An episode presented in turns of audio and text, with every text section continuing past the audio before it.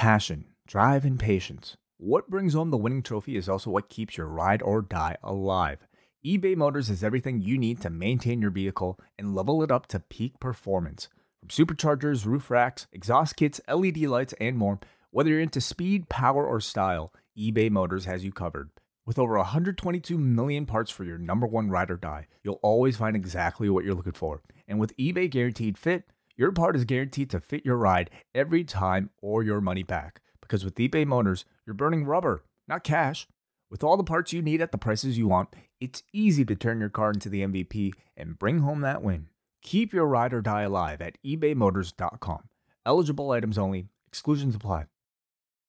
This gauntlet match is already uh, over and closing in on that, that 60 minute mark. And now went for the uh, the Phoenix splash. Cena rolled out of the way. Rollins up on his shoulders again. Oh. Hey! John Cena rolls through. Oh, look at the power of Cena. And now Rollins steps behind. Bang! He got him with a knee. Oh. Rollins has got him in position. The stop, the stop to Cena. Can Rollins capitalize? Seth drags himself to the cover. Shoulders down. Rollins did it. He did it.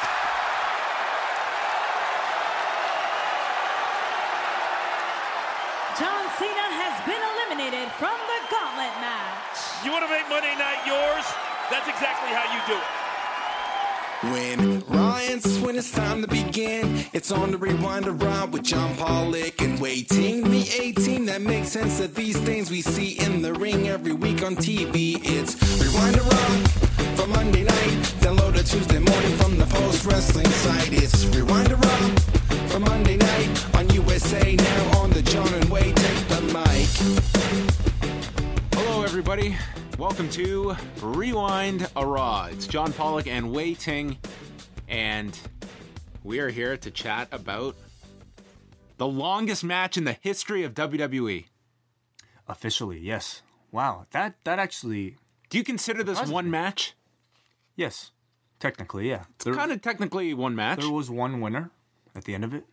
I think if you're going to include a Royal Rumble that has staggered entrances, we have a match that was staggered matches within them. Absolutely, This con- this blows away the length of any prior WWE match. yeah, E- yeah, even the match they brought up during the commentary is mm-hmm. actually an exaggerated time. right. So this is this was a hour and 47 minutes. you know, I thought they they could have gone the whole three hours. Watching the end of it and it was certainly I think it was the front half of the match that most will uh, focus on. But I thought had this been a 2-hour show and at 10:2 they announced that you know due to time constraints we won't be able to get to the six women uh, the tag match we i thought that would be such a cool idea to do it this match goes the whole episode you've announced other matches that you can't get to which is something they would do back in the odd time they do a 60 minute match on tv Yeah, um, i thought in a two hour format this would have been really cool to have just been the whole show definitely. this was the greatest advertisement for this chamber match on so. sunday Yeah, but that means they still have room to do this. You know, to break that record, maybe for a future edition of Raw. I can't tell you what a great mood I was in without any promos, any my guests at this time, Mm-hmm. the WWE universe. I I I was very high on this idea. Yeah. So anyway, that, that will be the big uh, the talking point. But Mm-hmm. before we get into things, Wai either now or at the end of the show, you are going to have to let our listeners know your true thoughts on Black Panther because there have been requests made. There have been Oh Jesus requests Christ, made. Have you seen it? No, I haven't. Uh, I'm not gonna like talk about it. I'm not gonna spoil anything. oh, But uh so I don't think it has to wait. But Like, what was your your general impression when you left the movie theater? When did you see it? First of all, I saw I saw it opening day. oh, okay, on, Thursday. On Friday. Friday. Actually, I guess Friday would would have been opening day. And uh I mean, I thought one of the best uh films Marvel has done. And I also thought maybe the most important superhero film that that that's ever been made. Just I think for the the significance of um something being so successful that um is led by a minority cast with a minority director and um I'll tell you something like I was at a Toys R Us like uh, a few weeks ago. I saw a black man buy Black Panther masks for his kids. Okay. and just seeing that was so cool because um i can't think of a time where like i would have been able to, to buy like a chinese superheroes mask for myself you know what i mean like maybe like the closest thing we would have had would have would have been like Oh, Kato. not Okato, but like like some like a like a Dragon Ball thing, like a Goku thing. Mm-hmm. But even then, like when they decided to make a Dragon Ball movie, they casted a white dude as Goku. Mm-hmm. So now, like you have a movie that's one of the most su- successful superhero movies ever, and now you know kids, I suppose, can go to the playground and be able to dress up as somebody who looks like them. And I think that's incredibly powerful. And I think it shows you maybe the power that comic book superhero stories have and the power that Hollywood can potentially have. And it just kind of goes against so many like things that you've heard in the past about how, you know, mi- you can't really cast minorities in lead roles in blockbuster films uh, with, I guess, like full minority cast because they won't sell. And that's, I guess, kind of bullshit. Did you follow the the character before the movie? Did you? No, not really. Yeah, but I think that probably helps because You can kind of go in with. Uh, I don't really have. I didn't really have expectations. Right. Yeah. Yeah, I definitely like to see it. I've heard, Yeah. I've heard, you know, really positive reviews of the of the movie so far, Mm-hmm. and I know a lot of people were were curious about your own thoughts. How was your weekend It was good. beyond uh, Black Panther? Yeah, it was not bad. How was yours? It's good. I saw you briefly on Saturday. Yes, you did briefly. Yeah, we hung out. Yes, we went to the bank. We went to the bank. Yeah, that was fun. yeah. And then uh, Anything what- else? Uh, I watched I watched the UFC card on Sunday night, which was really good. Very good card, actually. Yeah, I heard. Yeah, I, I wrote a bit about that on the website. Mm-hmm. And what else did I do on the weekend? That was uh, I'm blanking. Went out. I went out on Saturday night. Did What'd you do? Uh, I went out for dinner with my wife. It was like one of the first times we've gone out for dinner since we've had our our child. So that was fun, just to go out the uh, the two of us. We went to this uh, this restaurant, uh, this French restaurant actually. Oh, Yeah. Okay. And it had this weird bathroom that had, well, not so much a weird bathroom, but the wallpaper was covered in these aliens that were apparently like having like some kind of orgy. And this was the wallpaper. It was very strange wallpaper. It was just aliens that were like on top of one another. what? Okay. It sounds interesting. It kind of didn't fit the theme of the restaurant, but it was very jarring. Huh. So, Interesting. weird wallpaper. Bathrooms are, are, I guess, like places where interior designers can really go nuts. You you can kind of almost do anything in a bathroom. Yeah, I feel like the the expectation is so low that you can just go go wild with things, but Yeah. then you almost come out into a totally different world in this restaurant, which doesn't really fit the uh, the theme presented in the bathroom. Sometimes the decoration in the bathroom could be the the draw of a restaurant. Like I know there's this like um there are a few restaurants in, in the city where like the bathrooms have these buttons on the wall and if you hit the button on the wall, like it'll set off like um like a like different types of like disco lighting inside. And Really? each stall has its own thing. Yeah, I'm blanking out on the on the name of the restaurant, but it's pretty cool. I was actually pissed over the weekend because my favorite show has become Riverdale, and they just took this break over Christmas. Yeah. and we go to watch it on on Friday. And they're off this week, and they're off for like a month. They don't have another episode till like March the seventh. I don't know if they're taking this break for the Olympics or for whatever reason, but this show takes a lot of damn hiatuses. Damn. It's almost like they need time to make this show. This is like the only show I watch. It's literally the only non-fighting wrestling show I watch, Riverdale. Oh man. So I was so disappointed. That, and I, I watch a bit of a chopped, uh, the U.S. version now. I've moved on to. Interesting. Yep, Okay. these- so these these, are- are your shows. Yeah, this is uh, this is how I'm trying to keep up with your your movie going experiences. Well, Riverdale and Chopped. those are all. There's a lot of good stuff out there. Yeah, Riverdale is really uh, it, it's it's heightening. There was this one plot line from you could see a mile away about this member of the FBI that was after Archie to try and get him to uh, to spy on uh, on Veronica's uh, father, Wow. but you knew that this guy was just being completely uh, manipulated by the father who was doing this as a test, and we got the big reveal. But this thing went on for like six episodes. This mystery FBI informant, this agent. This is, a, I- gr- this is a great show you're missing out on. I, I think it's too late for me to jump in. It's such a ridiculous show, but it's so much fun. Um, did you watch the new Being the Elite? I haven't seen. You haven't. Had, you wouldn't have had time because you you're driving. They dropped it during Raw, didn't they? I think they always upload during Raw. That's probably a smart time to drop it. Just really no, no time for me to watch. Yeah, it really is kind of like the the nine o'clock or like the the seven like Monday nights basically are kind of like the prime real estate. I realize for, um, you know, a lot of wrestling related media, whether it be podcasting or or whatever else, because that's when all wrestling fans congregate. But I pr- primarily after Raw. I, Did you watch it? yeah, I did. Anything uh, of note? Do people get like sensitive to spoilers for something like this? I don't care. Not on this show.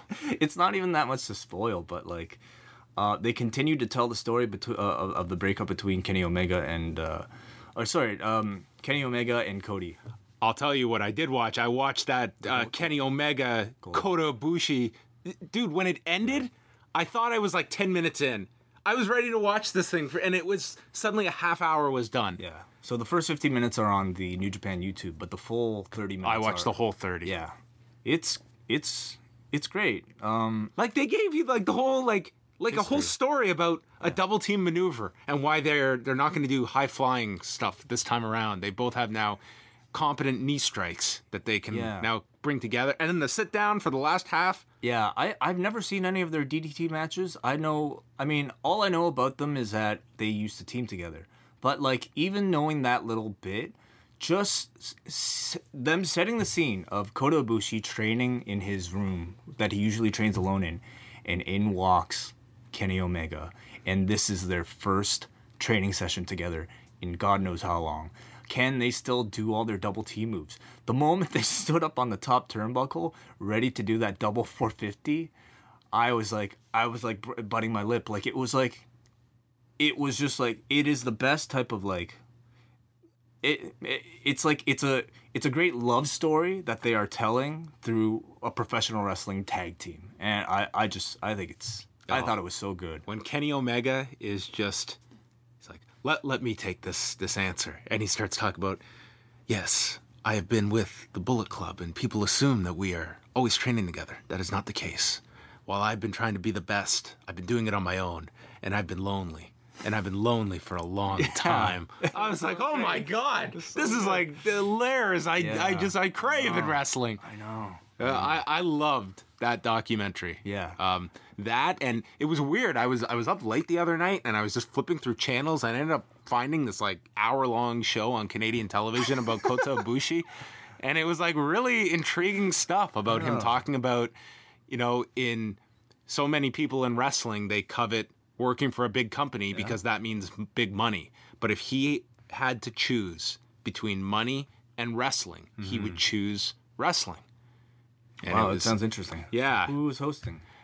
Um, some upstart.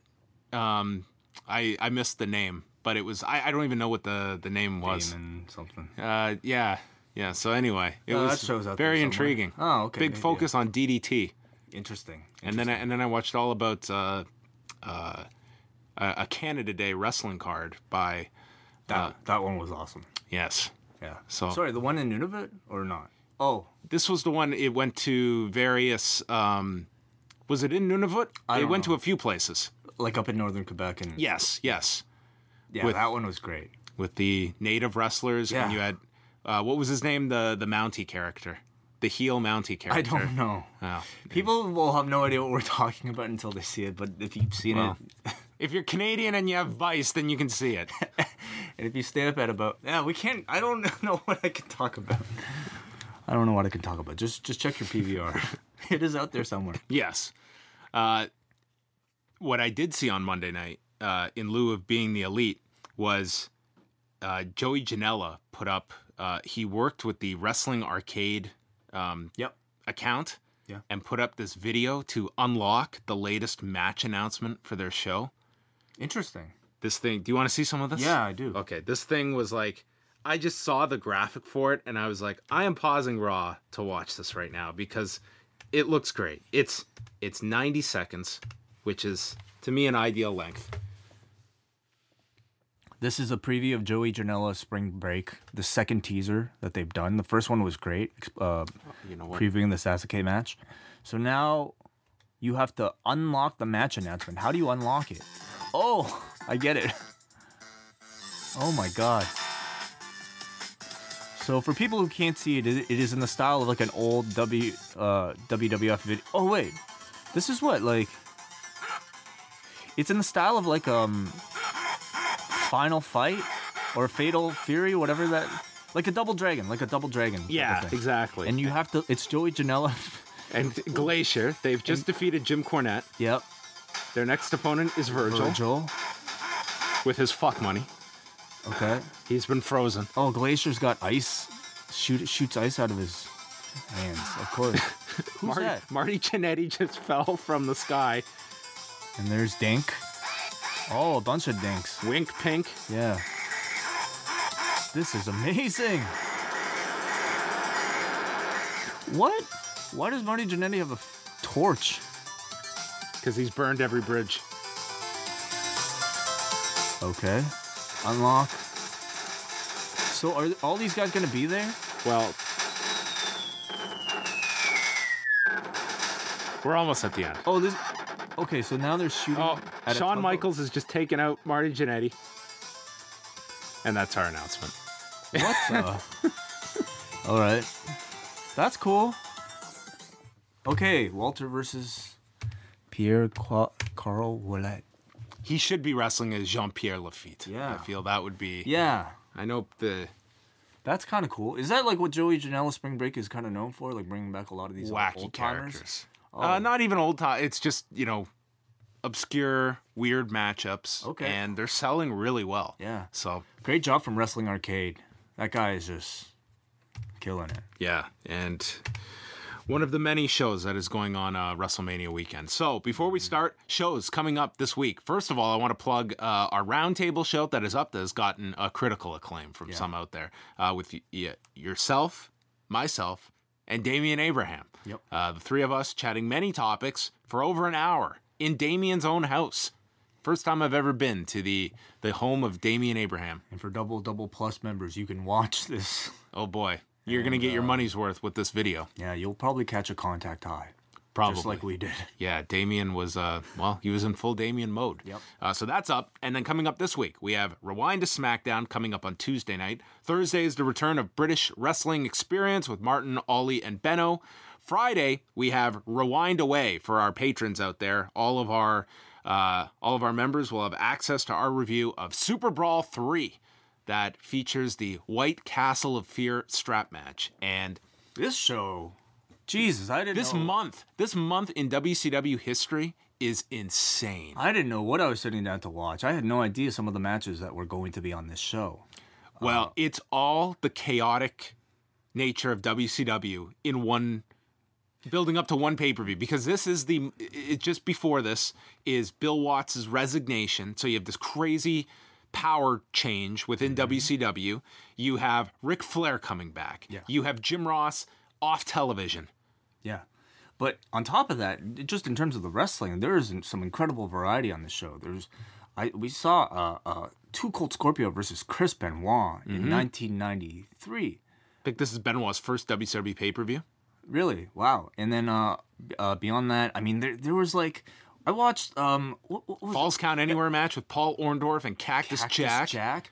The Heavenly Bodies versus the Rock and Roll Express was also on the show. because one of Bill Watts' last moves was getting this working agreement with Smoky Mountain Wrestling, and then he's gone. So you have to blow off this angle here on this show. Yeah. And then of course it's uh, and then yeah, Flair's returning on this show, which they couldn't promote on television. Yeah, but he was on TV uh, calling the Great Muta versus Barry Windham. Like, look at look at this. Talk about uh, Joey Janela Spring Break. This that's Super Brawl three right there. There's a This show is nuts, so we're not going to review it now, but that's coming out Friday for all our Patreon members. So you can go sign up now, and you not only get that show, but all of the Patreon shows that we have done. And then coming up this weekend, we've got the Elimination Chamber on Sunday. So Wai and I will be back with a post show late Sunday night, chatting about a pay per view that I've got to say I am more intrigued with after Raw than I was before. So already, I think a positive coming out of Raw. Well, let's get to it. The people looking for uh, timestamps are getting very impatient. tough. It was a long one tonight. Uh, tonight was our first of two straight nights at the Talking Stick Resort Arena, and that's about the only talking involved on this show. Uh, they're in Phoenix for two straight nights, so an easier night for the crew and those that have to work uh, both shows to stay in the same city. And the show started off with a moment of silence for all the victims of the horrific shooting in Parkland, Florida, which I was I thought was a really nice thing to have at the start of the show uh, to acknowledge that. And then the show proper began with Roman Reigns coming out, and we cut to the announcers previewing this gauntlet match that we're going to have involving all seven members of the Elimination Chamber, and we had Jonathan Coachman the man that used to work for ESPN and tee up the highlight of the night. Well, there were none on ESPN tonight because all the highlights were in Corey Graves' hair. what was going on here? He had like these blonde streaks as though he had getting, gotten into Michael Cole's like 2002 kit. Um, yeah, trying out trying out a different look. Yeah, He's maybe- run out of space for tattoos. Maybe him and Seth Rollins went out for like a, a hair day or something like that. Seth Rollins lost the highlights. Yeah, well, Corey found them. So we the only announcement we had from Kurt Angle was the taped speech from last week on Facebook after Raw went off the air that the Elimination Chamber will now feature seven men. I don't think once on this show they explained how that would work to someone that hasn't thought of how is this going to work with the five pods and Mm, They said three people would start, didn't they? did they say that? I, never heard that on the show. I heard. I feel like I, I swore I, I heard that. Well, I'll take your I'll take point. your uh, listening over mine. I didn't hear it, so anyway. Um, sometimes I tune them out. Michael Cole, of course, notes it is now the biggest elimination chamber match in history, Sure. the biggest ever, the biggest of all time. So no Kurt Angle on this show at all. He was only represented by a sign in the crowd that read, "Kurt Angle looks like a hot dog." Well. Huh. That that's gonna be. Mm, anyway. Charly speaks with Roman. He's to start the gauntlet tonight. She asks, Are you concerned? Nope. He's not. He said it with that amount of emotion. What he is concerned about is the Elimination Chamber because he's never been in one. And he lists off all the different names that are in the chamber, kind of gauging fan interest. And then he mentions his WrestleMania 31 match with Brock Lesnar, where he would have beaten him. And then Seth Rollins' music plays as Cole explains how Rollins was the one that cost him the match at WrestleMania, which wasn't said, but it's a great reason for Roman to be justified in eliminating this guy from the Rumble when you think about it. True. It's like, yeah, I eliminated you from the Rumble. You ruined my life at WrestleMania in the main event. Well, they've made up since then. Well, anyway. Uh, Rollins is now Mr. Monday Night. And boy, did they hit that one hard. Mr. Monday Night. He's the new Mr. Monday Night. I guess so. He had a Monday Night Rollins t shirt in the style of the old Raw logo. Uh, going very hard with this new nickname. Monday Night Rollins. I like it. Sure. No? There were many more things I think that were positive for Seth Rollins on this night than his t shirt or new nickname. So this kicked off the gauntlet. And we started it. I thought the most amusing part of this gauntlet was just going to be Coachman's first analysis. Guys, I've got one word for you momentum. And the winner, I'm not making any of these next words up. This was what we got from Coachman, okay? Because momentum, it's a long word to have to get out every time. He says, the winner of this match is going to have the Big Mo heading into Sunday. They're going to have the Big Mo. I never want to hear the word momentum again. It can only be the Big Mo heading into Sunday. The Big Mo. Um, I'm thinking he listens. uh, I, maybe. Maybe. I don't know. Mom, the Big Mo. I like it. That's something they can brand. He's riding into Sunday with the Big Mo, which was not given to Braun at the end of this whole thing. The Big Mo. That could be a nickname for him. There was actually a burn it down chant from the fans, which either they hate this arena or this Seth Rollins tagline is somehow coming across to at least the Phoenix audience. This was a crowd that really took to Seth Rollins as a big star from the beginning. They chanted, We want Ambrose when Reigns and uh, Rollins had started their match. A long headlock spot by Roman just for you, Wai. Rollins is You know what? They were. I thought they were. Listen. These Just- guys, these guys had to justified. pace themselves. Yeah, I thought they were very justified with some of these. we went through uh Rollins early on is selling his knee. This would not affect his offense throughout these uh these next couple of matches. They bring up Hunter's trachea injury that he suffered in the first elimination chamber match to sell the effects this match can have. So we had uh, Mr. Monday Night, Seth Rollins, who maybe can recapture some of Rob Van Dam's recklessness in that first chamber match and break someone's trachea He does a frog splash. he does a frog splash. I mean, he's almost there. There was a buckle bomb to Rollins, who he bounces out of the corner and comes back with a Superman punch. We got a pair of breaks here. And finish comes as Reigns is calling for the spear, runs into a kick from Rollins. Reigns sidesteps the stomp and then goes for an O'Connor roll, which is reversed. And Rollins gets on top, stacking him, and pins Roman Reigns as the fans chant, Yes. Pins Roman Reigns. Yep. Do you feel like they're being a, lo- a, little less, uh, I guess, precious about protecting Roman? clearly are. Yeah. I don't think they worry about this guy being. We don't have to make him unbeatable going into WrestleMania. I Hmm. think they're maybe trying to accomplish a number of. I think they're trying to heat up some of the other guys Yep. and cast doubt upon Roman Reigns in the chamber on on Really? Sunday. You think so? I mean, that's Cena's storyline. Um, I think it's more or less that the audience at least is seeing a visual of Roman being beaten, that Right. they can at least buy the the chance of him losing this match. Mm-hmm. Right. Uh, or at least that's the attempt, maybe. I thought this was a really good, nearly half hour long TV match. Uh, these two have great chemistry together. Rollins felt like a real superstar babyface in this match. Roman played a good dominant heel for for most of it. And I mean, this crowd, you know, this crowd amongst many, uh, just kind of giving the same negative Roman Reigns reaction, and seeing how much like the WWE themselves now are embracing Roman in this heel role for matches like this. Do you think they're still going to tell the story of him chasing for that belt?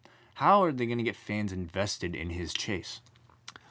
I don't know how invested people are going to be in the. To me, it's they've had this idea in mind: the Br- Roman Reigns beating Brock Lesnar at WrestleMania story, mm-hmm. and I guess it's it's not an, an exact parallel, but it's somewhat like with Okada and Tanahashi, where Okada had won the title several times, but he had never beaten Tanahashi at the Tokyo Dome. This is a far, this is a very poor man's version of that, I would say. Did people want to see Okada beat Tanahashi? I think so. I think it's it truly signaled. I think the the transfer of one to the other I'm trying to think who in the, in their mind. Yeah. That's what this is at WrestleMania. The difference is, I don't think this is vi- this legendary feud of Lesnar and Reigns is viewed as such, mm-hmm. and it's one where it kind of hasn't been Roman chasing this guy through these last couple of years. I mean, they've been off doing their own things. And I think the fact that Roman has won the title numerous times to a WWE viewer, I mean, that's kind of once you've the most important title win is the first one. Is there any chance Roman doesn't win the chamber? There's always a chance. There's always a chance of just on I mean, when when they've done those money in the bank matches and then you read um Kevin Eck's article of how it was the day of, they just ah, we're going with this guy. I mean, there's that's always now possible. This is the WrestleMania main. WrestleMania, they are pretty conservative once they have a plan. So I would say I would be sup- very, very surprised if there was any change to this direction because when they have their WrestleMania plan, they don't tend to deviate even for surprise factors. John Cena was next. Uh, this after we got the return, unadvertised return of Roman Reigns' smirk. I didn't realize it left. Oh, it's been gone for a while. It's been a while since I, I've seen that smirk. And he did the I thought he did it at the Rumble when he tossed Seth out. Ro- that was the Seth smirk. when he was eliminated. This was the Roman smirk. Gotcha. Okay. This was the top smirk. Gotcha. Uh, Just shakes his head, snapped his fingers, and just hit the imaginary fist in the air. You Got me. Damn it. You got me, buddy. Cena comes out. We did get a fisting from Roman and Seth before John came down.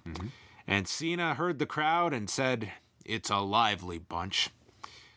And Rollins jumps him and goes for the cover immediately. We went through a commercial break. Cena still had his t shirt on. And then he took it off. And the crowd reacted. He As this guy gets older, this has got to be a spot in the match. It's like Oh, you'll get a reaction just oh, taking the shirt off. Do it five minutes in. He's saving this for TV, not not a commercial. So as he took the shirt off, I don't know if you caught this. Well, obviously you you didn't catch it, but I'll tell you who did catch this shirt. Okay, it was not a child. Oh no. It was not one of his many adoring female fans. The people who fight over this neon green John Cena shirt are two, or like three large, grown, middle aged, one of them middle aged men sitting in the front row. And the one who catches it is a dude who is already wearing the exact same shirt. so like, so he doesn't catch. So so so he catches it. Now great, you got two of this, this shirt. What a dick. Congrats, buddy. And the guy next to him who didn't catch it just looks so mad. This gray haired dude, just like, oh man, these two men just fighting over this neon green Cena shirt. Just, well, at least we know they're fans. Wow. Yeah. That's amazing. So, Michael Cole had an unbelievable stretch of facts here. He mentioned how John Cena has called the Elimination Chamber the most unwinnable match in the WWE. He segues from that point Cena made into stating John has won this match three times. once from the number six position, and once from the number one position. He's, he started number one and won the most unwinnable match from the most unwinnable position in this match. Jesus. Like pick your talking point and just run down that that that street. But you hmm. can't go both. This was amazing. One followed the other. so, uh, Cena tosses him to the floor.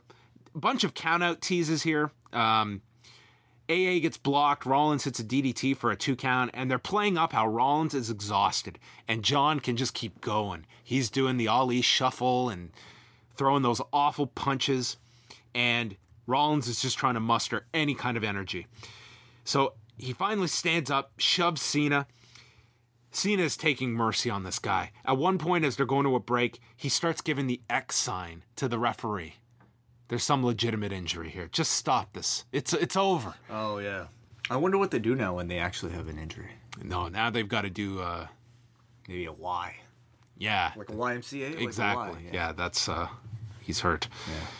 So Rollins, selling the big effects of the leg, goes for a springboard, lands into an STF. Both are on the edge of the apron. Rollins is run into the post, and then Cena charges into the steps on the floor, missing Rollins. They again beat the count at nine. Cole had all his stats out here. He was going deep. Phoenix, the home of the second Elimination Chamber match at SummerSlam 2003. Rollins applies a crossface. Cena gets up, hits an AA, but Rollins lands on his feet. Rollins comes back with a frog splash for a near fall. Then we get Cena with the AA. Rollins kicks out. Fans bought that. And then uh, we fast forward here, and Graves notes how the bad knee is being isolated when Cena applies the STF. He's putting pressure on the knee. I thought the announcers were very good here, trying to sell the knee. Rollins then rolls through on a high cross, and the one problem about Rollins selling this damn knee is that so much of his offense is geared around this incredibly athletic stuff to the point that Michael Cole even had to call it out. Like, is all this high risk maneuvers, are, is it worth it? Yeah, that's usually coach's line. I mean, I I can I, I start to buy it now. Because like how often in an MMA fight do you see a guy, you know, getting leg kicked? He's still gonna kick. You still have to use your weapons even if you're hurt, right? As long as you can convey to me that at some p- point when you're not doing the move that you are nursing it, I can buy it. I think there's a fine line between offense that is necessary to win a match and a superplex into a falcon arrow. you know what I mean? I love that though. I love that spot in this match because, like, to me, it really like showed Rollins' heart and and and his guts by hey, doing it. Rollins, I, I'm I'm nitpicking Rollins, and I think it's a consistent thing when he's selling the knee. He was phenomenal. I thought his selling was great like, too, This, man. w- so he did this one where Cena goes for the high cross, and Rollins rolls through, and he hits the AA to Cena. This near fall was incredible. So, to me, this was one of like the the better instances of somebody stealing somebody else's finisher that I could rem- remember in recent memory because this was at a time when Rollins had was legitimately in this match for almost up to an hour, and maybe even past an hour by this point. I, I don't I, I don't recall. Did he even did he go past an hour? He did. Like the match started at 8:07 p.m. It legitimately went the time Cole called it. But what I loved about like him doing this AA was that he didn't just do the AA. He did Cena's lift up from the power slam position into the fireman's carry. Yeah, like which- deadlifted him up. Which is a legitimately impressive physical feat for to for, to, to carry somebody like Cena's size. And he's doing this like 45 minutes into this. exactly. And so Like I this is one of the great performances a WWE wrestler has had. in Raw A one night performance. Yes, I agree. Like this is unbelievable. So I mean, I would say like you know throughout this match, certainly the first half of this Cena match was very slow. It was just all Cena, like at one some point just walking around, like running around the ring. Cena is really rough these days. Well, the point was to to let Rollins rest. It was, but it was like even C- when it's Cena on offense, Yeah. that's a tough match these days. But you know, I to me, I, again, I could excuse a lot of the slower parts because I thought it made the finish so much better to see Rollins do all these power moves at the end. So that's the near fall off the AA. Cena then rolls out of a Phoenix splash attempt. He hits another AA and then goes to roll through to hit another, but Rollins counters and hits a knee. He, they call it the Revolution knee. It's no longer the ripcord. No, it's the Revolution knee, according to Graves. Well, week. he then hits the stomp and he pins Cena. And this was just an unbelievable performance by Seth Rollins in these two matches. Yeah, I, I, I mean, again, the first half was was very slow, but like as a whole entire hour, uh, at some point in this match, like the crowd and everybody watching realized that they were seeing something special here. You know, this wasn't just your typical edition of Raw. This wasn't just a typical gauntlet match. This was a man going out there performing doing a Royal Rumble Iron Man spot as, as a part of Raw, and it became very, very special. And I love the fact that they saved all those power moves at the end because it made every one of those big moves feel that much bigger this far into the match. I was just, and we go into the Elias match now. He had a third match, and what he was doing 55 minutes in, I mean, this it was unbelievable. Uh, just unbelievable what this guy was doing. Um, Elias sprints down. He's got his ribs taped up and his shoulder as well, selling the effects of the the base incident from last week with Braun. And he's just going for the pin right away. They go to break with Cole announcing that Rollins is still alive. We come back and there's a half crab applied by Elias. Renee had a picture in picture interview with John Cena, who puts over Rollins. He cited a mistake he made. Rollins is solely focused on being Mr. Monday Night, but he's balancing a lot of things, and he repeats the fact that he needs to win the Elimination Chamber, and he has six days to sort himself out. I fucking loved this picture in picture interview. Like, in you don't understand. Like there, there's like this Raw felt so different. Like it almost felt like like somebody else was producing it. It felt so different from your other Raws because I'm sure an interview like this would have taken place via selfie mode. Okay, if this was an- another week, but um, doing this picture picture uh, interview, not just like a somebody cutting a promo, but like an interview, getting somebody's immediate reaction following a match This felt like a legitimate sporting event. It feels like sports. There's a match going on, and you can't cut completely to another camera, so you just close the camera in order to hear from the guy. I thought I thought it was so great, and I thought Cena did a great interview here. for for all the talk we we mention of how Raw has this and this you know not not changing the aesthetics of the show, but it's had this this uniform look for the longest time. Yes, this looked like your typical Raw, but it did not feel like your typical Raw these first two hours. Yeah. And I I love this difference. The last hour though did. the, the, for the last hour we, we got back to uh, it was back to Kansas. So um, Rollins' knee gives out on him, so he follows out with a pescado, and this is where Cole brings up all the offense he is uh, delivering.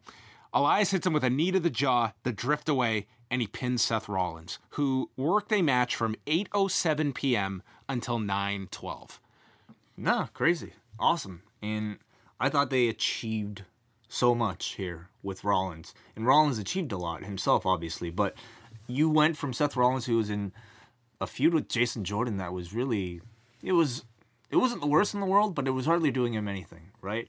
But he comes out of this raw like giving getting the same value as Finn Balor did uh, when he came out of the Royal Rumble doing that Iron Man spot, as Sasha Banks did coming out of the Royal Rumble. But except you achieve this on Raw, which is I think very impressive. So and he got his most over. Like this to me was a resurrection of a Seth Rollins character that had just very much just become a bit part of Raw. I mean, And he did it without promos. He did it without a selfie promo. He did it through ju- wrestling. Like this whole show, these two hours, it emphasized Mm-hmm. a, a strength of this company. They've got the best roster they've had in a long, long time. I think like while watching this, I thought there was a chance that he was actually gonna win it. Like lasting two hours. That would have been crazy. I think that would have been nearly impossible. I'm I really think uh, I really don't mind them Elias beating him here because it gives the heat to the heel. And like you've achieved what you've achieved with Seth Rollins, you know? Like he comes out of this beating Cena, beating Reigns. Having him beat the rest would have just kind of I, almost wish this was the match to set up the WrestleMania contender. Well, I'll tell you what. I think the gauntlet match should have determined the last entry. Like it should have de- Right. determined the last entry into the the chamber. Uh, but they, I don't know if they thought about this before. But it, you know, at, at the very least, I think like if Rollins had continued past this, you would have really been affecting your credibility here. You know, imagine like even Finn Balor losing to this Seth Rollins, or even a a, a, a Miz losing to Seth Rollins, who had been there for like an hour in a singles match. That would really hurt those guys. Yeah, well, Seth was the star of this show. Um, A and career then- highlight performance. Yeah, Absolutely. yeah. And I mean, this match I think will be very memorable for the circumstances, the length. I mean, this was not, you know, a match of the year contender, but it was so different that Look I what they did with the with the throwaway edition of Raw. Like how many episodes of Raw just come and go that we're sitting through waiting to end. This achieved uh, something that you know typically takes a Royal Rumble to achieve. Yeah. Um, Elias and Finn Balor followed that, and they went pretty long themselves here. Um, this was a really long match. Elias. They were determined to fill the two hours. Yeah, yeah, they clearly were. Um, Elias rolled to the floor, avo- avoiding the coup de grace early. They return from break. This time, Renee interviews Rollins, who notes he did pin two of the best of all time, but it doesn't mean anything if he doesn't win the chamber on Sunday night. And just the gravity that this gauntlet match achieved through the Rollins performance and the the first three matches of it like all these guys cutting these serious promos to me it lifted the chamber stakes Yes. beyond just being this match on sunday. Mm-hmm. It felt so much more important when you were actually seeing this. And i was of two minds at the beginning that when you could sense how long this was going are you doing too much on this show that it overshadows the show on sunday and i came out looking forward to this chamber Yeah. match I don't think that's ever an issue unless you're like giving something like a run. are you getting this two hour version of a match you're coming back with on Sunday? But I felt The at the- chamber's different enough though, with the weapons and the cage and everything, you mm-hmm. know. And I mean, I think the chamber, like anything that gets you more excited for the pay per view, I don't think is a bad thing. yeah, no, I I think this worked. I was a big fan of this. Um, match continues here with Elias and Balor. Balor eventually made his comeback, hit the running drop kick on the floor, and then uh, Elias is sent into the barricade. They bring up the injuries again from Strowman last week, and Balor is locked in a Fujiwara armbar, goes for the rope, gets pulled into the middle, and then Balor turn, gets up and hits a double foot stomp, running drop kick, coup de grace, and pins Elias. And they went something like 17 minutes. This was really long for a Elias match. It was long. Elias was Elias, Elias. you know. Um, and a real noticeable dip from the crowd for this. Finn, I think, had really big shoes to fill here with, and and he's not nearly as over to this crowd as uh, uh, Seth Rollins is. And Well, I, th- this was where, if you want to argue the match was too long. It was like this was the showcase for Seth Rollins, and once he was out of it, People people don't buy Finn Balor winning this gauntlet. I think that there's also a reason we've never seen a match this long on television too. It's like there's the audience does need a break at some point. I feel, and it was like we're halfway through when mm-hmm. Seth is out, and I think Seth was like the the star of the match. Definitely. And then once Rollins was gone, I, I mean, yeah, maybe the crowd just needed to, to rest. I also, though, kind of feel like Rollins' introduction into this elimination match, el- elimination chamber match, kind of like directly overshadows Finn Balor's spot. You know what I mean? Because, like, I think Finn, if Rollins, if Jordan hadn't been injured, Finn would have been the one to win the second chance match. He would have been the one, the one getting that focus. He might have been the one getting that this Iron Man spot tonight. But now you have Rollins in here, and there's they both kind of play similar roles. These like high flying, you know, uh, baby faces, uh, and kind of having Rollins take take everything, take the spotlight, kind of leaves Finn just you know in the background. Yeah, I'm curious how he's handled on Sunday and coming out of it too, because there isn't an obvious WrestleMania program for him. Miz. Yeah, and that's mm, that's great. Uh, Finn Balor and The Miz here, maybe not. Um, actually, yeah. Bo and uh, Axel came down to distract, and The Miz attacked Balor from behind, coming out from the crowd. So Miz is in control. Uh, we go to a break, and we had an ad for SmackDown where AJ Styles will speak. Would not promotion in the middle of this match. We didn't speak last week. Tomorrow night, speaking, and a battle of supremacy in the women's six person tag. Renee then interviewed Elias and mentions that he will be the last entrant Sunday, and he cites that what he did to Rollins, he's going to do to all of them on Sunday because all of them will be tired when he enters the ring at the, what, 20 minute mark? Um, that that's what are the intervals? They always Five? play around with them. Yeah, five. Five each. Okay.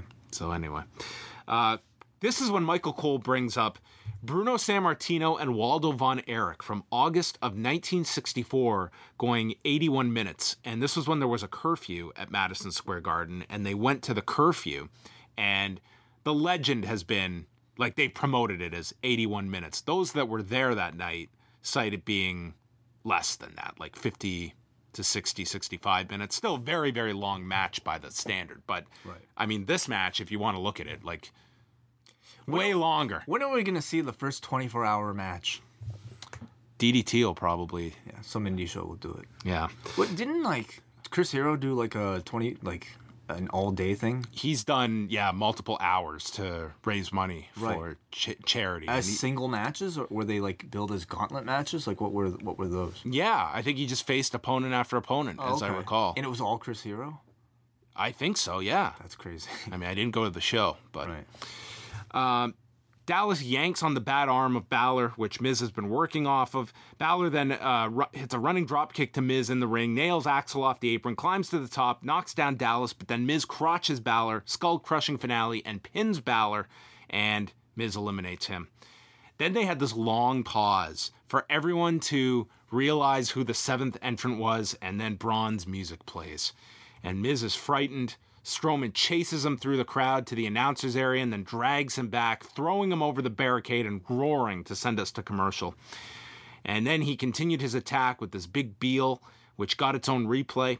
Renee interviewed Balor, and Renee reminds Balor uh, that he was eliminated.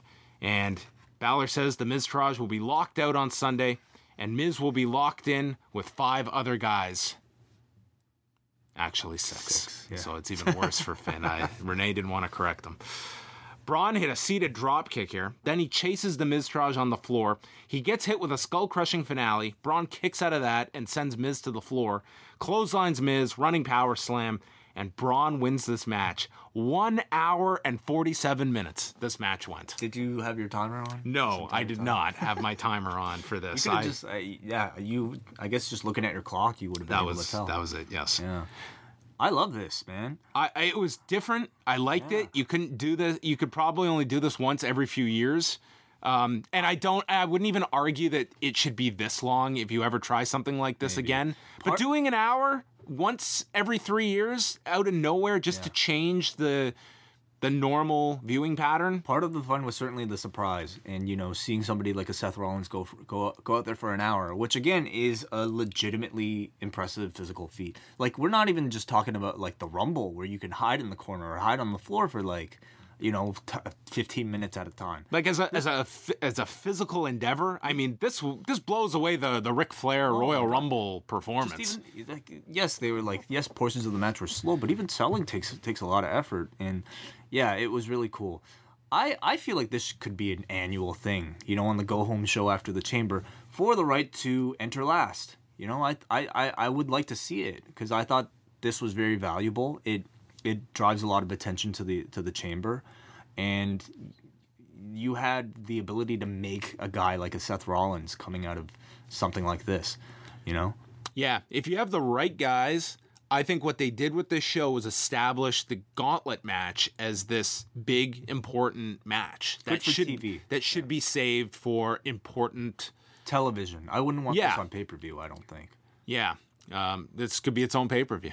No, don't beat don't beat it up like that. And also, it wouldn't work for a pay per view because you wouldn't have enough time for other people to enter, like or to have matches. I mean, No, I think that this was certainly um, something that I, I'd be very curious as well how Right. how the ratings are for this. Yeah, like yeah. how much people stuck with this, how the mm. first two hours perform because mm-hmm. you were starting off. I mean, your first hour is typically your biggest hour, Reigns and Cena though, like and that's what you started off with. So mm-hmm. be very curious to see.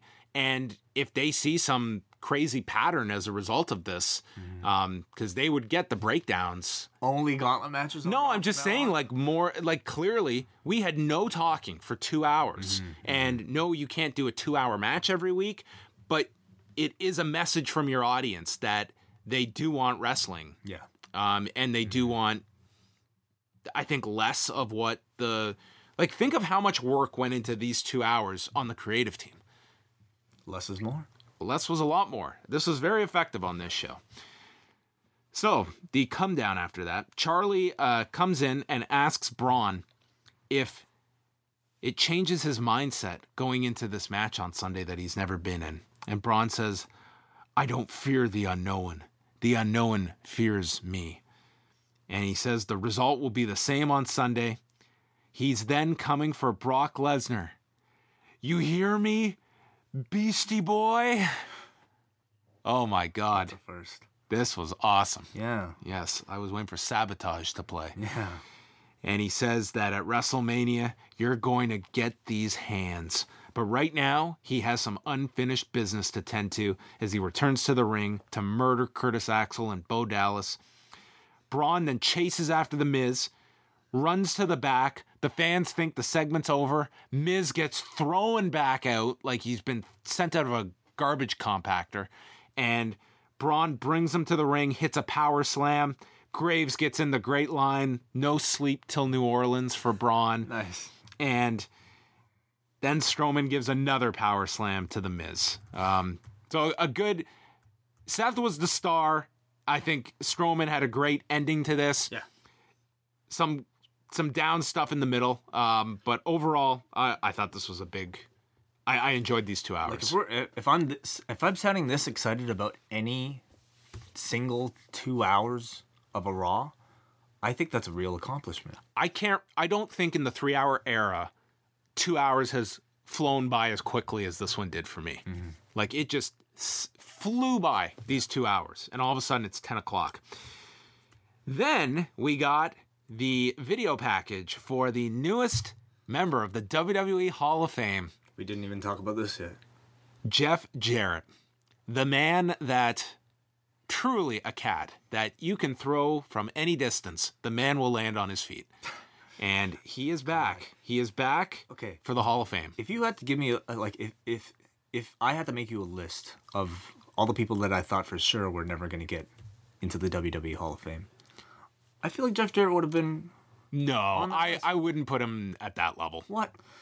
Okay, what indications is, was there at all that he had any type of you know relationship with the WWE, especially right now, not that far removed from being a part of TNA and Anthem, and Well, he just did their rehab. Like they're they did sponsor his rehab. Hmm. And I guess he did really well. Well, it's listen. I think a big thing now for the Hall of Fame. We talk about they always want to have your main eventer. You want to have a female presence. I think they also want to have the surprise person just for the Vince McMahon hug that they'll show on a 24. There was Ultimate Warrior. There was Medusa. Um, last year, I'm trying to think off the top of my head. Um, even Goldberg, like Goldberg coming back. I think they want to have some of, and they're running. the shock value inductee. Yes, they do. Hmm. The the this guy will never get in. I mean, when you look at the people that Vince has brought back, the guy who held him up for money to work a pay per view match, I don't know how high that one really ranks, but Yeah, I suppose so. But he also did say that double J, double F, double sorry, double J, whatever. Double J was double G, double O, double N, double E. God, Goonie Goonie. at one time. Okay, whatever, fine. But I, I, I suppose okay, given the rehab, that didn't feel like it was that long ago. Okay, and also, um, yeah, like is that, is that, I guess, eh, to be expected? You know that a man relatively fresh out of rehab. Well, we're gonna give him this spot, big spotlight right now. I'm I'm surprised that they put him in this year. Um, he's not the person that. It's not like this guy is attached to a big tape library that can do a big comeback that I think would have any interest in it. Like to me, it's. I I think another thing as well of all this, like it always used to be this major separation that TNA did not exist in this world, and it still doesn't. it doesn't on the main roster. I think Paul Levesque, though, has very much embraced those that have come from TNA and has seen the performers that have come in that are TV ready. And I think is like look at look at the fact of when you know you have your Bobby Roods and your Drew McIntyres and Ethan Carters. When this guy got 205 Live, what was his first move? He put Rockstar Spud in the main position. I think he's looked at these guys have all worked on live television in television settings, and Talent is talent. The idea that somebody somebody's uh, value has been diminished by appearing as a part of TNA is no longer there. clearly. No, and and Hunter's operating a promotion based out of Florida, where But this is different. This was the guy who created TNA. And he's not coming into your Hall of Fame because he was any type of excellent performer in TNA. He's coming into the Hall of Fame for, I don't know. It certainly wasn't because of his accomplishments as part of the WWE. His WWE career was not a Hall of Fame worthy career. watching this video package here, it was to me, it's just it's so separate. Like when I think of Jeff Jarrett, I don't think of the like yeah, there was the wrestling career. There was a lot of it to it. But what he's to- known for is for creating legitimate competition Yeah. against the WWE. Absolutely. He's not So just a TNA, like he is the TNA guy. Yes. Like So he I- is emblematic of that company. if you're t- telling me is Jeff Jarrett worthy of being in a wrestling Hall of Fame, I would say yes, absolutely. But like to to induct Double J from 1996 WWEF, you know, into the Hall of Fame, Oh, but I mean that bar has different. been set so low. I agree, I He's agree. well above an ivory. But what I mean is like in his induction speech, okay, how much will he talk about his his post WWE career? Well, that's where I go to the the whole factor of you want to have that guy who you know who last year was was Jim Cornette being brought in to Mm-hmm. induct the Rock and Roll Express. The what is this guy going to say factor? Yeah. Um, Well, he's not gonna say anything Oh, shocking, well, Jarrett's going to be as political as possible. I mean, that's Jeff Jarrett. Um, no, it's it's interesting. I don't. Do you see any kind of opening for a Jeff Jarrett role beyond this Hall of Fame? That Kurt Angle feud. You Kurt could re- induct him. Rekindle that. Kurt could induct him. Are they like on really good terms? those two like most people think there's like they are completely civil with one another Okay. like they are there are no issues between so who do you two. think will induct Jeff Jarrett? um there's a number of options you could do you could have a lawler you could have kurt you could Road have Road Dogg um there's no shortage of options Interesting. Uh, is there a role for Jeff Jarrett on WWE TV? I don't know if he should be on the road. Listen really he's don't. fresh out of rehab Yeah, I don't know if it would be responsible. I think and those gives- are some pretty like that, that those are some scary stories going on with him last summer you- when you saw him I think the responsible thing is to give the guy at least like a year, you know, like just to kind of relax. Um, Oh, and I'm definitely not saying a wrestling role either. no, no. Um, although he is wrestling, He is wrestling. I don't see WWE having interest in but that. does that mean that there's a role for Karen Jarrett? Not too far behind. Oh God. Well, power. Karen struggle. versus Stephanie. Oh my God! For the battle over the the uh, matriarch of the women's revolution. This is the most. This Oh, is the yeah. strangest industry. Um, no, but I think it's. Um, Do you think they'll play with that on TV? The Kurt Angle, uh, Jeff Jarrett interaction. You know what? I that re- even knowledgeable to a WWF? no, it's not. And like, I could very much see this just being a Hall of Fame induction. Hmm. And I don't know how much more beyond this is. Maybe they'd look at him as being someone that they could use for a network special. Someone that, hey, there's. Here's here's a character from the Monday Night Wars that we have not exhausted that we can incorporate that we can utilize. But to me, like again, there's nothing that interesting about Jeff Jarrett beyond him leaving the WWF. If you aren't gonna show me any of his TNA stuff, to me that's that's his story. It's funny like they don't have the footage but they have all the characters now of, of tna. Yeah. like i mean dixie is showing up on the That network invasion's coming. the TNA invasion. all right uh i loved at the end of this that instead of like one of his theme songs they played with my baby tonight for the live crowd as well so Yeah. maybe he's gonna come out in that outfit at the hall of fame Uh, maybe. I think they should do a live rendition of it, like with him lip syncing and like Road Dogg singing it in the back, someone joked that maybe or Bruce Pritchard. maybe he can deliver the speech and uh, he's he's uh, miming the words and road dogg's actually doing the speech backstage for him. Anyway maybe they'll do a documentary on jeff jarrett.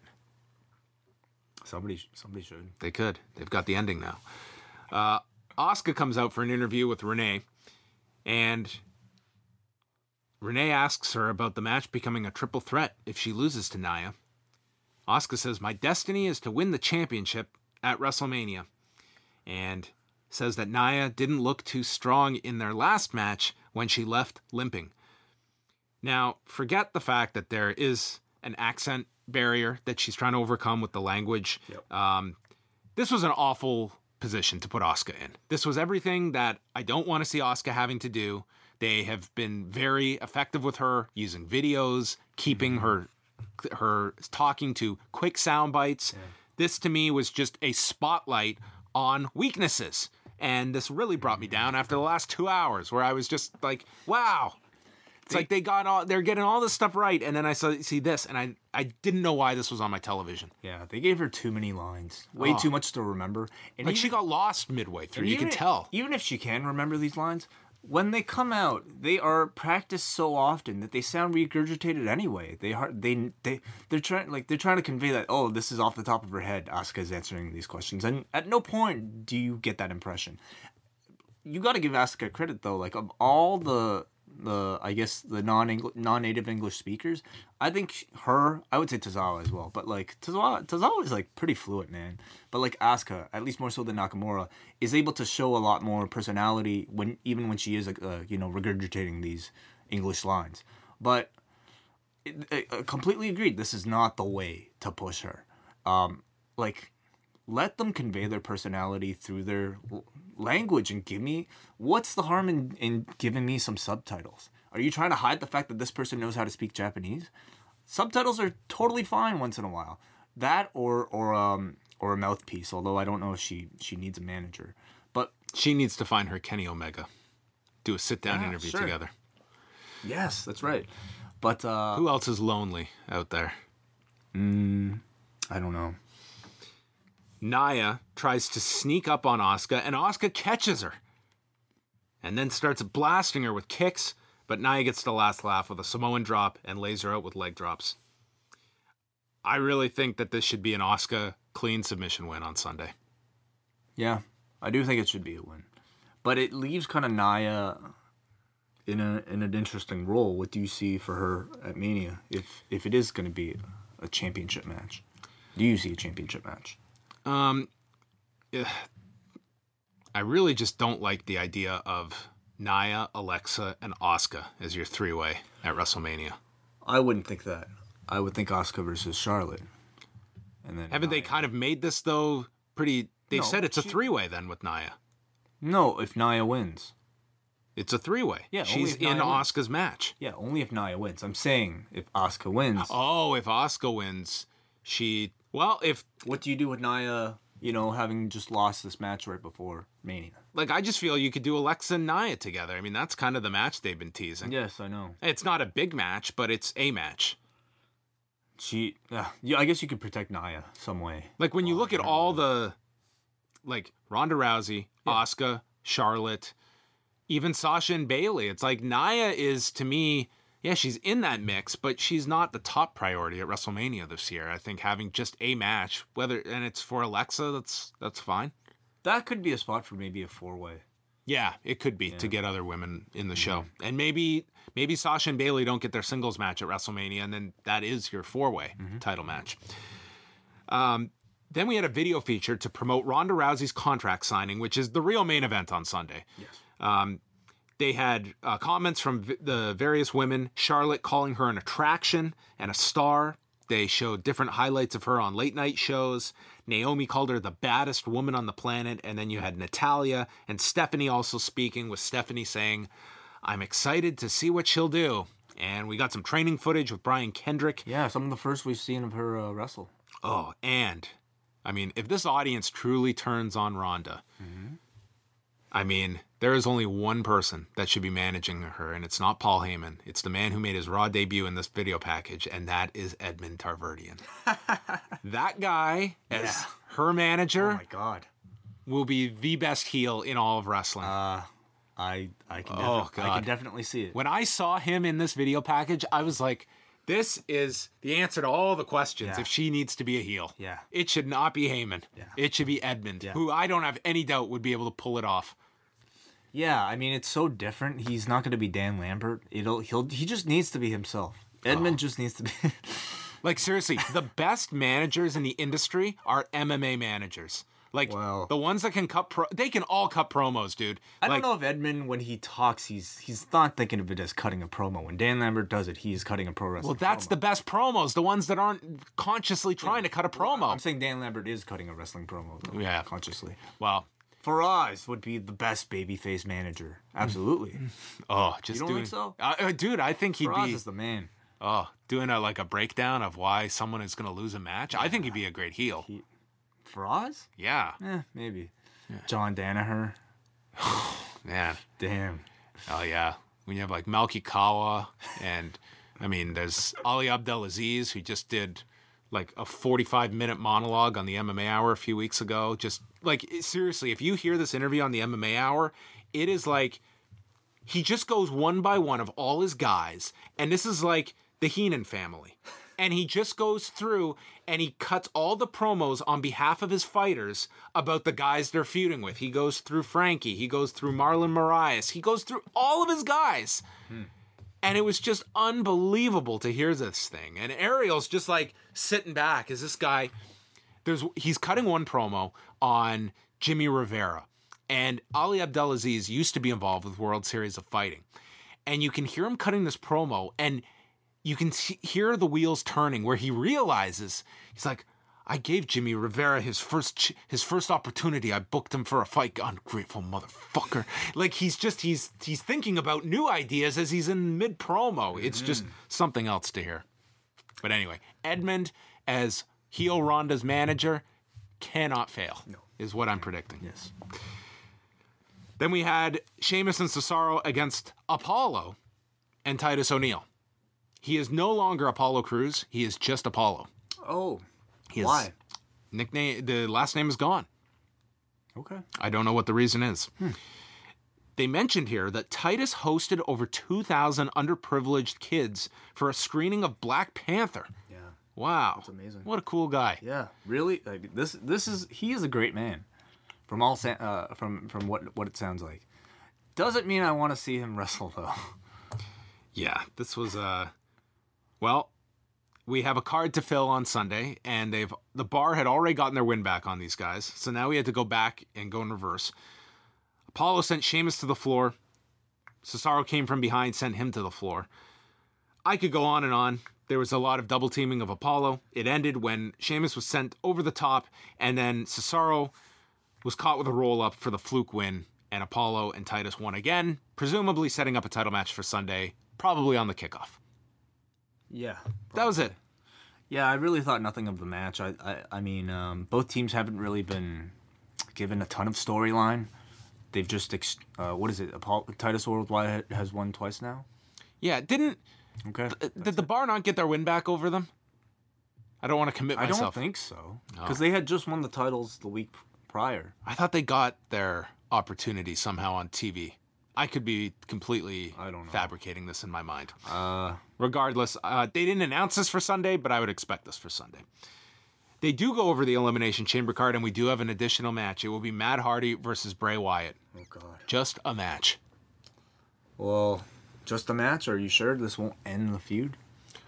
I'm just saying there's no stipulation attached. It's just Right. the two I, having I'm really a match. like this was the same. We got the same exchange of promos that we've been getting for weeks now. Um, I'm just kind of bored with both of these two. Jeff Hardy could be returning soon. Maybe he's going to get involved. Will that help this? Like I don't know. that's hardly what this feud needs. These two, I think, could could be great on their own. Uh, I don't know. Like, why bring Jeff Hardy in right now if you're not doing any of that extra stuff? If Jeff Hardy was healthy enough to return for WrestleMania, where does he fit in? I don't think he does. I don't think there's. I mean, unless you do like a ladder match or something like that. He could be another guy that you save for night after Mania Yeah. kind of thing. Or like, I mean, if they do an IC title, yeah, six man. Before before the end of the show, we'll also talk about the uh, the pay per view changes uh, that they Sure. are making. Um, Bray Wyatt then cut a promo. Some say the end is near. I can only hope. He says, "Personally, I hope you're right. Not just for all of you, but for Matt Hardy. His end will be at Elimination Chamber." And then we cut back and forth between the two cutting promos on one another. It ended with Bray saying that Matt will burn at Elimination Chamber. And Matt says that Bray will be deleted. And then Bray laughs before giving the stare of death at the camera. Six days till this big showdown. Absolution had a promo from earlier, and Mandy and Sonya say that friendships will be ruined in this chamber match on Sunday, and it makes it easier for one of them to become the Raw Women's Champion. And that set up our final match of the night Alexa Bliss, Sonya Deville, and Mandy Rose against Sasha, Bayley, and Mickie James. Alexa would not start the match because she was not going to take on her new friend Mickie James. Mandy hair whips Bayley. Bayley then attacks her with stomps. They go through the commercial. Bayley tries to leap out of the corner, and I don't know if Bayley didn't get high enough or Rose just didn't wasn't in position to get her, but this was very ugly. the head scissors. Yeah. Uh, There were a lot of moments like there that were a in lot this match. specifically to Mandy, Yes. I felt in this match. Alexa did tag herself in, attacking Bayley, slapped her. The ref then misses the hot tag to Sasha. Then Mickie is later tagged in, hits a Thesz press off the top to Rose, and then delivers a drop kick that misses Sonya by a wide margin on the floor. Mandy hits this insane looking inverted gut wrench suplex to Mickie.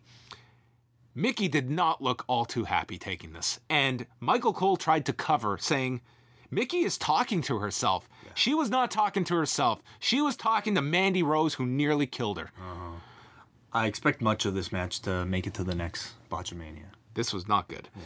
Sasha's finally tagged in, takes out Deville on the floor, double knees to Bliss for a two count. Bliss then nails Sasha into the second turnbuckle. Yeah. This was the latest example where I thought Sasha destroyed her face. I don't know how this woman is still in one piece after some of her matches. Look, I don't know either, man. Holy Christ. Ah, I worry.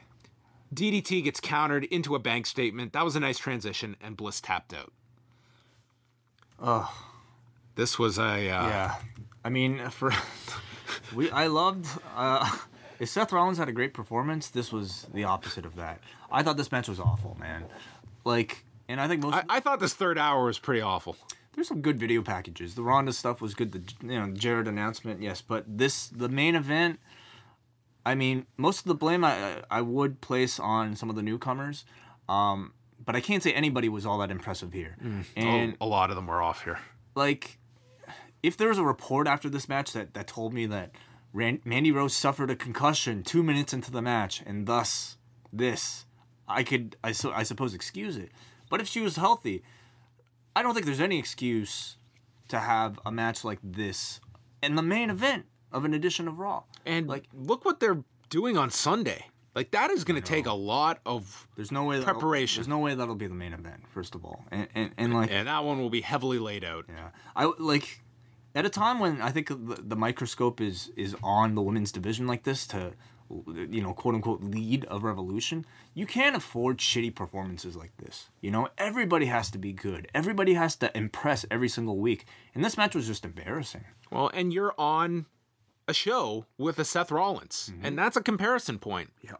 You're not deciphering based on gender. It's like these women had to follow um, pretty incredible performance on this show, and this was a pretty poor match. Absolution attacks the babyfaces after the match. And then Alexa is standing in the ring. They corner her. Mickie returns to come to Alexa's aid as they fight off DeVille and Rose and hit a double team DDT. They leave. And I- what I thought was so weird was that Paige has to stand and watch her teammates beaten down. And then they put a spotlight on her by having her in the ring hmm. staring down Alexa and Mickie. And it was just this big disconnect that here we know Paige can't get involved, mm-hmm. but she's there. But but in character, we don't know that. They've never explained that. Or they've explained that she's been injured, but not. We don't know. But then that opens the question well, why wouldn't she help her team? yeah, why she dressed to wrestle? Yeah, it's it's kind of weird. Like you almost want them to address it, but they can't. And it's Yeah, anyway. it's- it I just thought it was pretty glaring this particular show ending, and that was Raw. Yeah, Really fun two hours, and then the third happened. Yeah, the third hour definitely felt like your typical Raw. Um, but you know, beyond that, I still I'm think, not- I'm I not still gonna be negative was- on this Raw. This is still a, definitely a thumbs up show. And I give them all the credit for going, eh, just giving us something different. Like, I'm not saying you could do this every week, but I give them credit for going out of a typical comfort zone and just going radically different. yeah, this was very. It was a daring experiment. It really could have like completely failed. If if Rollins and Cena had a really shitty match, I think we'd all be shitting on this show.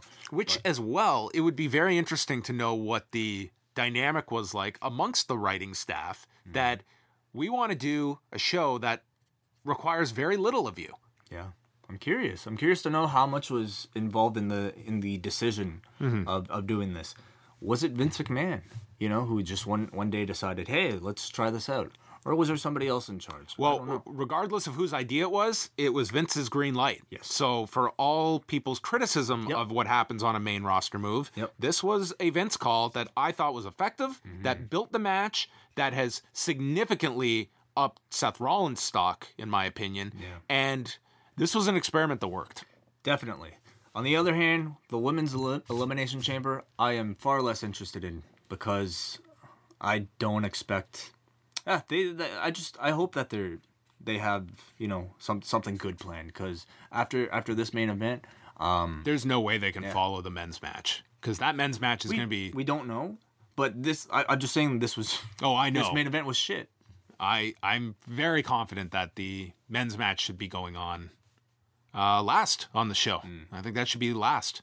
I Um, think so too. And unless you want to go off with a massive angle with Ronda, because that really is the main event. Um, I don't know how people will take to that so late in the show. Um, you may also want to do that earlier because you want the media to be jumping on that story of whatever the angle is. You because put that in the middle of the show. It's hardly a. that's probably what right? they'll do. I'm just saying, unless you want to go off with something, if they have something really, really big. So I suppose we'll shoot. find out her match tomorrow or uh, at the chamber, right? I would think Monday at the latest, you'll know. And next week is when I think everything will start to really take Mm-hmm. shape for WrestleMania. So uh, that's coming up on Sunday. Uh, Wai and I will have a post show up at postwrestling.com. Uh, but let's chat about the. Pay per view changes, first Sure. of all. Yep. Uh, they made the announcement. This was uh, rumored um, after the announcement that Backlash was going to feature both brands uh, coming up in May. And in fact, they are uh, they're cutting down their pay per views. They will have 12 in total for 2018, and they're all going to be dual brand events. Uh, do you like this idea? We also don't know. Do I like this idea? Are you kidding me? Well, I we, love this idea. we don't know what the length of these shows is going to Oh, be as okay, well because now you have two rosters to get on every show, and the typical dual brand show is a five and a half to six hour show. I guess I'll find out if I like this idea or not. But but um, if they're keeping these to be your standard three hour length shows, I I I think it's great. I don't think it'll make a a dent in in difference in uh, your network subscription numbers. No. you know, I think people, re- you know, if they if they think they're getting that value once a month, once a month is I think more than enough for what most people crave for something like this. You give you give me like instead of like giving me more uh, single branded pay per views, give me more takeovers. I'll be happy with that. Um, but yeah, I think it's a good move. I think it makes all the shows a bit more special. I actually think it would be a positive for them to keep the show. Well, breaking news here. I think it would be a positive if they kept the shows to three hours and you still have your kickoff. So, really, we're talking about four hours. Yeah, fine. And is everyone on each roster going to have a spot on the pay per view? No, because your pay per view is supposed to be special. Yeah. And that means you legitimately have a competition amongst your locker room to get those big spots. And you are seeing the best programs get those spots at the pay per view. Mm-hmm. And it inherently makes the show feel more important because I'm not going to see Zack Ryder and Mojo Rawley mm-hmm. get a pay per view spot. And instead of just filling spots, you're getting the premium content from Raw and SmackDown once a month. And I think that's very digestible. And then you can go mental for your big four shows, which they're not going to reverse that length. But I would really hope that for the other shows, they keep it to four hours, which you get is fine.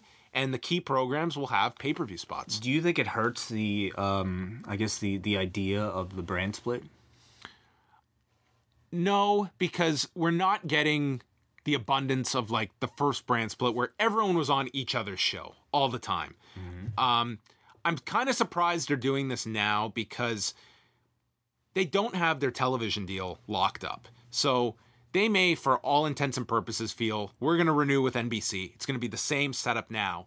But do you want to restrict yourself to having, let's say, Fox really wants Raw? They want to put it on Big Fox but they don't want SmackDown. They don't want our secondary programming that we could make on another network. That SmackDown could stay on USA and Raw goes to Fox. The brand split is very beneficial for these television rights fees where you don't have talent that is appearing on both shows, that you can have separate rosters, and then they meet at the pay per views. So I think it's very important that they keep the rosters separate until these TV negotiations are up and you know that Raw and SmackDown where they're going to be. I would say even after that, you should still do your best to keep them separate, to keep them fresh. I think it's I think it's a positive. You have two house show comp- uh, house show tours. And then like I think they're so you know so often I feel like guys on SmackDown, for instance, are, de- are in desperate need of a refresh, and a simple move to Raw often accomplish accomplishes that for a lot of people. Yes. So um, the pay per views that are they have axed from the schedule are Great balls of fire. Great Balls of Fire is gone, No Mercy is gone, Battleground is gone, and Payback is gone. So the worst performing ones, or the ones without any special. No uh, gimmicks attached to them. Really, the only pay per view now that is non gimmick would be Backlash, which kind of has a WrestleMania Yeah. leftovers feel to it. And I guess The leftovers. That's, that, that's kind of what that pay per view is. And Clash of Champions, which is, that's got a gimmick. I guess so. I mean, every show is going to be Clash of What's the Champions. Dece- that's the December one. Do you feel now going against my own point here about the d- distinct rosters? Do you, do you look at consolidating any of the titles, or do you think that in order to Oh, keep this question. brand split, Yeah. should you have? Because that's a lot of titles. I personally don't feel that you should have every title defended at every show. I think that's too I much. agree. I think you alternate. You know, I think you do what New Japan does, and if you make these titles feel, special enough, maybe one month you can even have a tag team title defense main event a show, so that you can save your world title defenses for another month. I, I, I don't think every show needs to have a world title defended. yeah, it's just so unlike them to not have. Like I, th- I think you're going to have both WWE.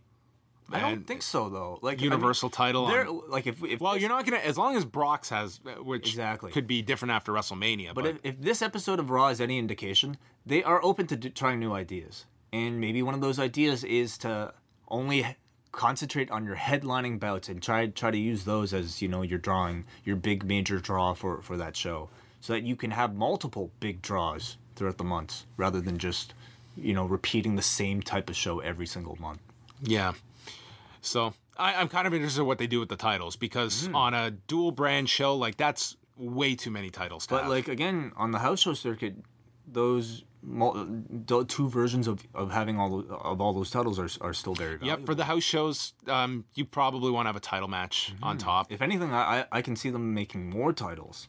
Hmm. You know, making uh, more uh, women's tag team titles, for instance. I think the days of the cruiserweight title on a pay per view is probably done. No cruiserweights on this edition of Raw. nope. Yeah. Nope. I don't think that's. Uh, I, I think you're going to see that. I'm they are that. they are going to live on their own show, and I'm that's happy- probably for the best. I'm happy with that. like for those guys, it's Except on Mania, though. it's it's probably a bit of a hit on what you're making, Mm-hmm. but for the long term of the health of that show and having a division that employs you, Mm-hmm. I think this is the better route to go now. At least there's a direction for this show.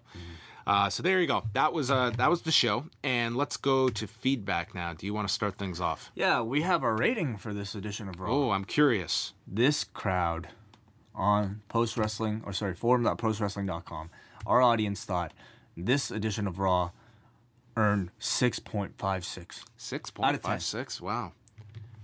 I wonder what the first two hours generated from people. I'm genuinely I, like I didn't go on Twitter at all tonight, so I don't even know what people's reaction to the gauntlet match was. Maybe i think it was mixed Yeah. um, and i think I can see people thinking it was way too long. i think at the end of it uh, it was overwhelmingly positive but i think during the match um, it did definitely get boring in Oh, the by middle. the time Elias got in, like it was So it, Taxing. it was trying, but I, I feel like most of the reaction afterwards was positive. So we go to MJ who says, Whoever came up with the idea to just run a gauntlet match for nearly two hours deserves a raise. This was honestly more enjoyable to watch than half the filler they toss in week to week. The roster is loaded with in ring talent. Let them work. By the way, I forgot this line. At the end of the gauntlet match, Coach says, This is one of the best matches I've ever seen. Certainly on Monday Night Raw.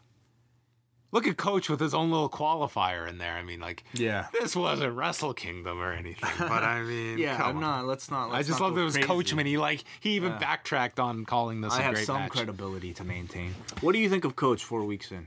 Um, I don't have a strong feeling, positive or negative, about the guy. I can't say that he's adds a whole lot, but he's certainly not detracting from the broadcast.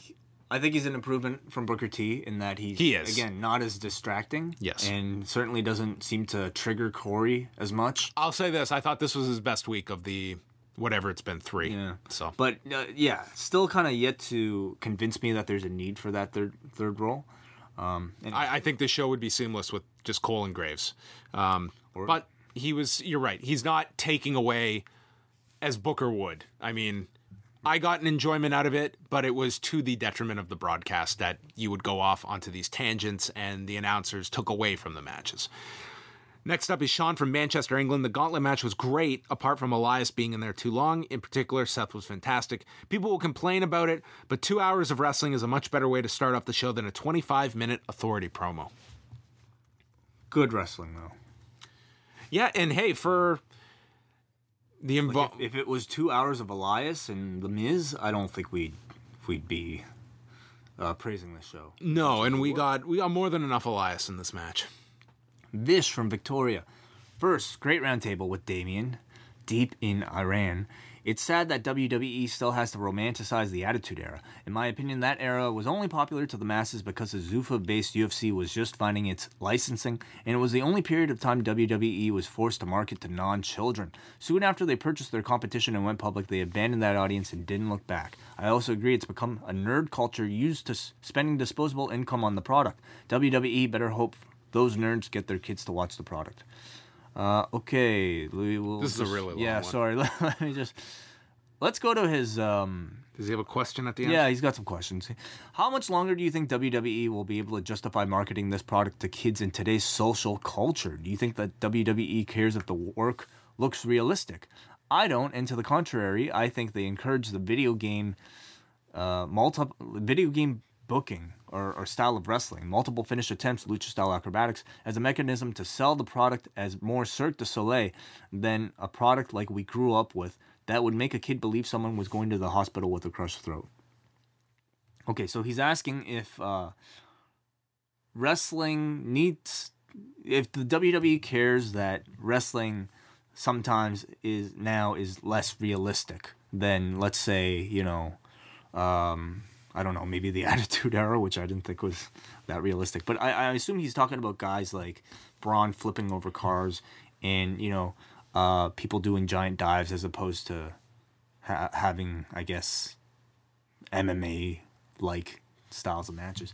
I don't think that's a concern at all. I think wrestling, as long as it's fun, I think that's all they care about. And I think you react to what your audience accepts, what they reject, and it's, um, to, it, like the fact is right now, like as much as the idea is that we're marketing to children, it's Adults It's love- older. uh, yeah. older adults are their key audience. Like there are more people older than us than that are younger than us that are watching. WWE. Yeah, it's not like adults are craving.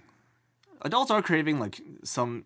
Some adults are craving like more of a shoot style product, but adults love all that other stuff too. We love Braun flipping over cars. We love Will Ospreay doing doing you know lucha stuff. We love lucha things. It's it's the funniest thing that people look at this era as gearing everything towards kids when it's the older audience watching. And yet, during the Attitude Era, when it was thought that they are marketing to adults, it's like the kids' audience was gigantic in the Attitude Era. Yeah, certainly there are things that I think we we want out of the presentation that we hope are a bit more, um, I guess, um, I don't know, less insulting to our intelligence.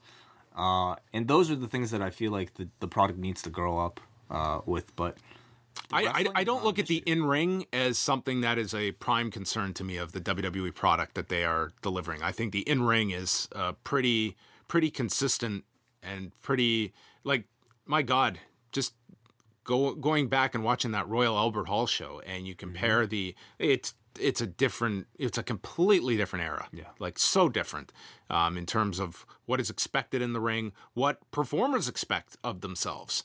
Um, that to me the in-ring is not um, an issue at all for me. Brandon from oshawa coachman called the gauntlet match one of the greatest matches he's ever seen. I wonder if it ranks up there with the five star classic that he witnessed last week. I'm not sure how to feel about this raw. I like the different feel but two hours straight of wrestling may have been a little too much for me. I feel they should have booked it the complete opposite with the rollins reigns and cena matches coming at the end of the match instead of the beginning. There's an argument for that. However they they weren't going to beat braun. I mean that was yeah, Braun is the most protected of all the guys, and that's just how it was going to be structured. I think also setting the tone for the rest of the match using um, a combination like um, Reigns and Rollins, and following that up with Rollins and Cena, made me more invested in the rest of the match. And if you look on paper, first of all, I don't think on paper you could have imagined Rollins performing at the level like I can buy it, but seeing it was something different that I'm sure you could have thought that okay, Seth is out, Finn's going to just pick up from where Seth leaves off to carry the match until the end with Braun and Miz. And to me, it was to me, Finn didn't really stand out in this match, as you pointed out.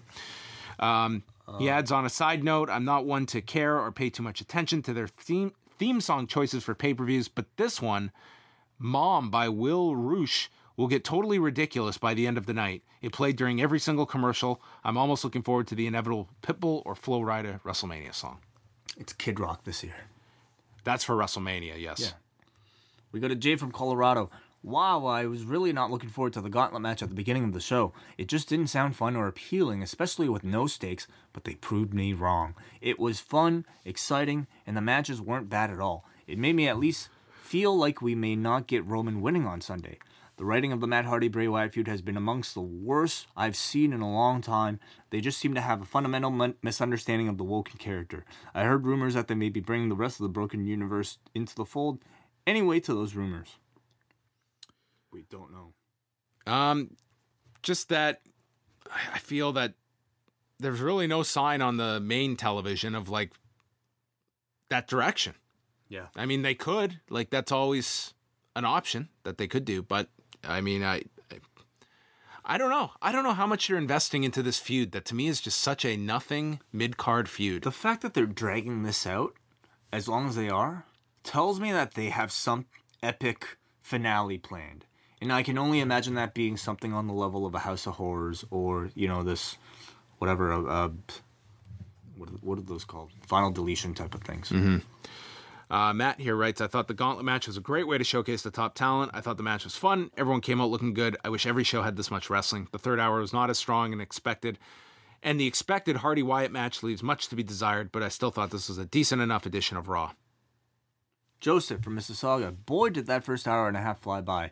Going into the gauntlet match, I didn't know what to expect, seeing as how there was no real reason for this match to be held because of the fact that all these men would be competing together in less than six days. But boy, did I enjoy it.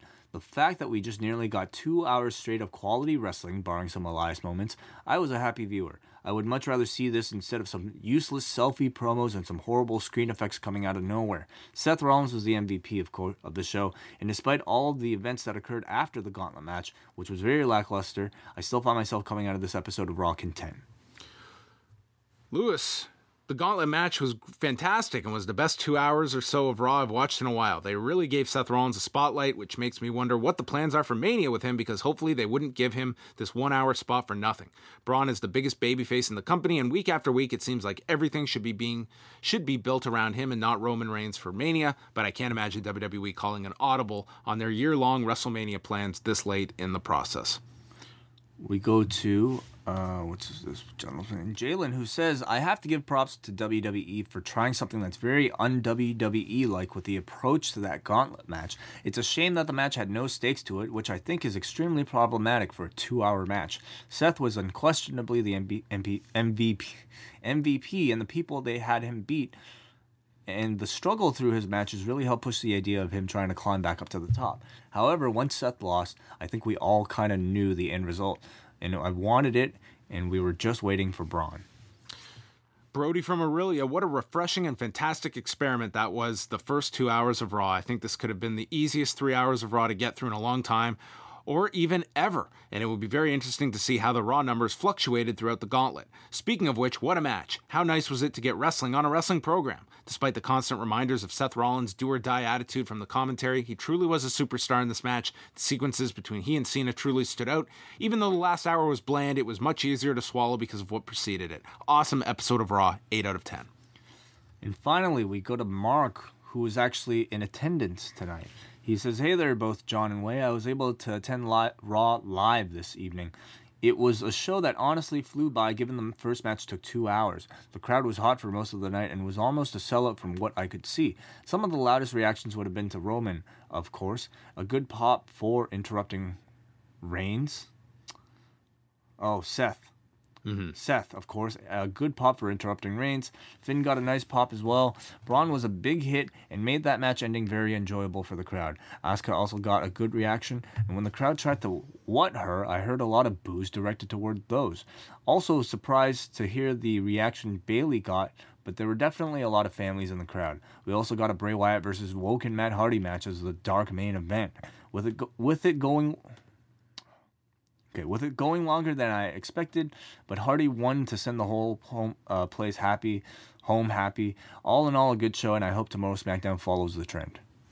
All right. Well, thanks a lot for that live feedback in Phoenix. Uh, as we mentioned at the top, they're back in the same arena uh, for SmackDown on Tuesday night, uh, which will feature SmackDown, 205 Live, and the Mixed Match Challenge. We have Nia Jax and Apollo, just Apollo, taking on Bobby Roode and Charlotte. Charlotte's got to do two matches tomorrow night. Oh, She's got a, the six six woman tag as well on hmm. SmackDown, and the debut of Buddy Murphy. Yes. on 205 Live. I'm actually looking forward to 205 Live. Me too. Should be fun. All right, that is going to wrap it up. Did we go longer than the longest match in WWE history? Of course we did. Wow. See, we do it every week. I don't know why. How, lo- how long did the match go? Hour and 47 minutes. Oh, we did not. we didn't. No. Oh, well. We can't. We we had a beginning part though. You, Yeah. You're adding it all together. We did not. Well, then Seth Rollins was greater than us on Monday night.